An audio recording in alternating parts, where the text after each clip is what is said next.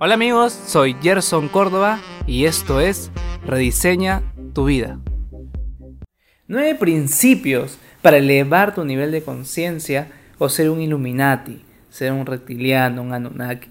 Me da mucha risa esto porque son nueve aspectos que toda persona puede llegar a tener. Sin embargo, vamos a desmitificar todo, esa, todo ese humo, toda esa leyenda urbana sobre los Illuminati, reptilianos, ¿no? que, que tal vez pueda existir, tal vez no, tal vez sí, quién sabe. Sin embargo, hay nueve principios que al tú aplicarlos, puedes llegar a un nivel de conciencia más elevado que muchas personas, que eso no te hace mejor ni peor, pero lo, lo, que te hace es ser más consciente de todo lo que venga más adelante en tu vida. Y uno de los principios más importantes de esto es no resistir.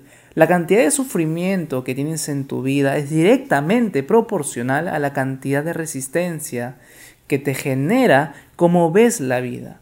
Creo que dentro de todo lo que nosotros vemos son hechos neutrales que nosotros le ponemos una interpretación dependiendo cómo nos ha afectado todo lo que hagamos en nuestra vida desde niños hasta ahora y qué es lo que juzgamos más adelante. Y siempre, siempre y siempre nos resistimos, tarde o temprano nos resistimos de algo que no nos gusta o algo que nos choca o algo que creemos que imposible iba a pasar en nuestra vida y justamente pasa en un momento que no lo esperabas. Una quiebra. Ese es una, por ejemplo, eh, es un ejemplo muy importante que nos da la perspectiva que mucha gente piensa que no va a llegar a eso. Y si eres emprendedor, artista, porque yo considero que esos dos tipos de profesiones son donde uno más se puede frustrar, pero también te da, así como todo un, sufrimiento de frustración, una saturación se le podría decir, también te da este, días y te da una vida magnífica, ¿no? que mucha gente quisiera. Es aquí donde nosotros debemos instalar un nuevo vocabulario. ¿Por qué? Porque para tú no resistir debes entender que no necesitas tener cosas. Que claro, Puedes preferirlo, pero no necesitas. Un artista que se dedica a crear la creatividad que tiene en la mente a algo externo, si es que en ese momento muere, moriría feliz porque está en el momento en la cual fluye todo de sí y se pone a crear. Y yo me preguntaba siempre por qué la gente se enfoca tanto en tener y no en el proceso de creación, donde más tiempo pasamos, donde nos desarrollamos como personas, donde conocemos a nuestra pareja, donde conocemos amigos en el estudio, donde conocemos a gente muy importante para nuestro emprendimiento, o donde encontramos nuestra pasión y nos concentramos tanto en el término final, en el resultado final, que nos olvidamos lo más importante que es el momento de creación donde más tiempo pasamos. Y ese cambio de vocabulario de necesitar a preferir es muy difícil de instalar. ¿Por qué? Porque toda la vida y la sociedad nos ha indicado que necesitamos ser putamente exitosos, como lo digo yo, porque literalmente eres una persona que no entiende que todo lo que te vende es el consumismo, que solamente lo que genera es más y más y más sufrimiento, porque nunca vas a llegar a tener más ya que cada vez que obtienes un objeto, un anhelo, cualquier aspecto que quieras obtener en tu vida, siempre, pero siempre vas a estar insatisfecho, porque no entiendes de que en la vida tú has venido no necesitando nada, pero a la vez tienes todo para poder crear. Y esto de aquí pasa porque tenemos representaciones internas que luchan con nosotros a todo lo que nosotros sabemos que puede ser cierto y nos cuesta discernir de eso. Tenemos un apego a, esos, a, todos los sucesos, ya sean personas, objetos, que no nos dejan avanzar. Y lo que hacemos, y eso pasa consecutivamente, y me ha pasado y creo que a mucha gente le pasa, volvemos atrás, retrocedemos más pasos de lo que avanzamos y nos seguimos enfocando en este puto cliché del éxito. Porque te preguntas que han pasado tanto tiempo y no has avanzado en tu carrera, te preguntas que tienes tanta edad y no tienes pareja, que son estupideces enormes, sinceramente.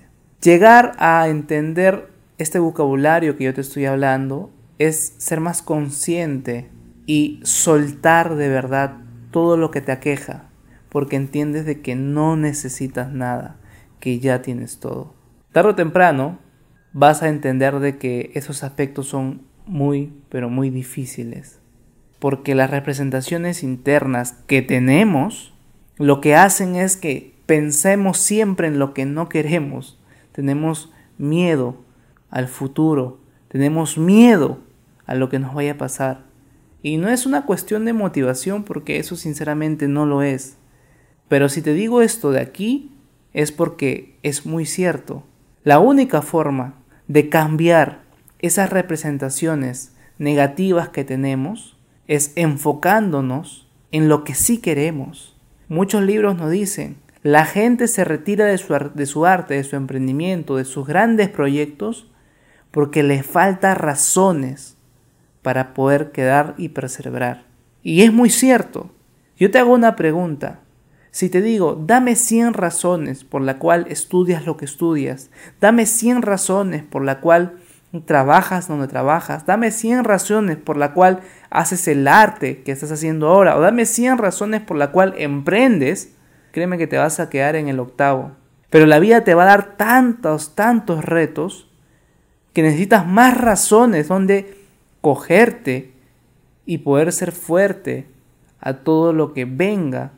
Y parte importante de eso es entender que un cambio de perspectiva necesitas tarde o temprano para lo que vaya a pasar en todo, en todo el tiempo que la vida te quiera enseñar lo que te tenga que enseñar. Este aspecto de no resistir y que la cantidad de sufrimiento en tu vida está directamente proporcional a la cantidad de resistencia que enfrentas a los sucesos que te da la vida, simplemente te hace libre y te hace fluir con, con lo que el universo te quiere dar. Yo sinceramente, cuando entendí este aspecto, empecé a fluir de una manera que hizo de que no cargara más mochila y que me divierta un poco más sobre los sucesos que me pasaban en la vida, porque entendía que es cuestión de interpretación. Todos los hechos son neutrales. A mí me puede afectar de una manera, a otra persona no. Y que todo depende de cómo yo interprete cómo le dé ese significado a lo que me pase. Y una herramienta importante para eso es el cambio de perspectiva y entender que necesito tener ampliamente la mente, no sé si fue rima o redundancia, pero tenemos que ampliar la mente a tal nivel que podamos ser sabios cambiando perspectiva y pensar en lo que sí queremos y llenar 100 razones por la cual hacemos lo que hacemos y cogernos de ahí e ir a un siguiente nivel. De niño siempre he sido competitivo. Ese aspecto fue forjado por el lado maternal. Siempre quería demostrar a mi familia que quería ser el mejor en todo. Pero ¿qué pasaba cuando fracasaba? Dejaba todo. En mi último emprendimiento, al poder no rendir como yo pensaba hacerlo, tuve una depresión que me duró meses. Y fue este podcast Rediseña tu vida, una compilación de muchos cursos, talleres y estudios que realicé, que al tomarlos en práctica, esa depresión me llevó a un impulso para poder crear algo maravilloso. En este aspecto, Rediseña tu vida es la forma a través de cómo comunico mi don, que es enseñar, e inspirar a través de mi filosofía con el ejemplo a cómo ustedes también se pueden desarrollar y elevar su nivel de conciencia. Esto es Rediseña tu vida.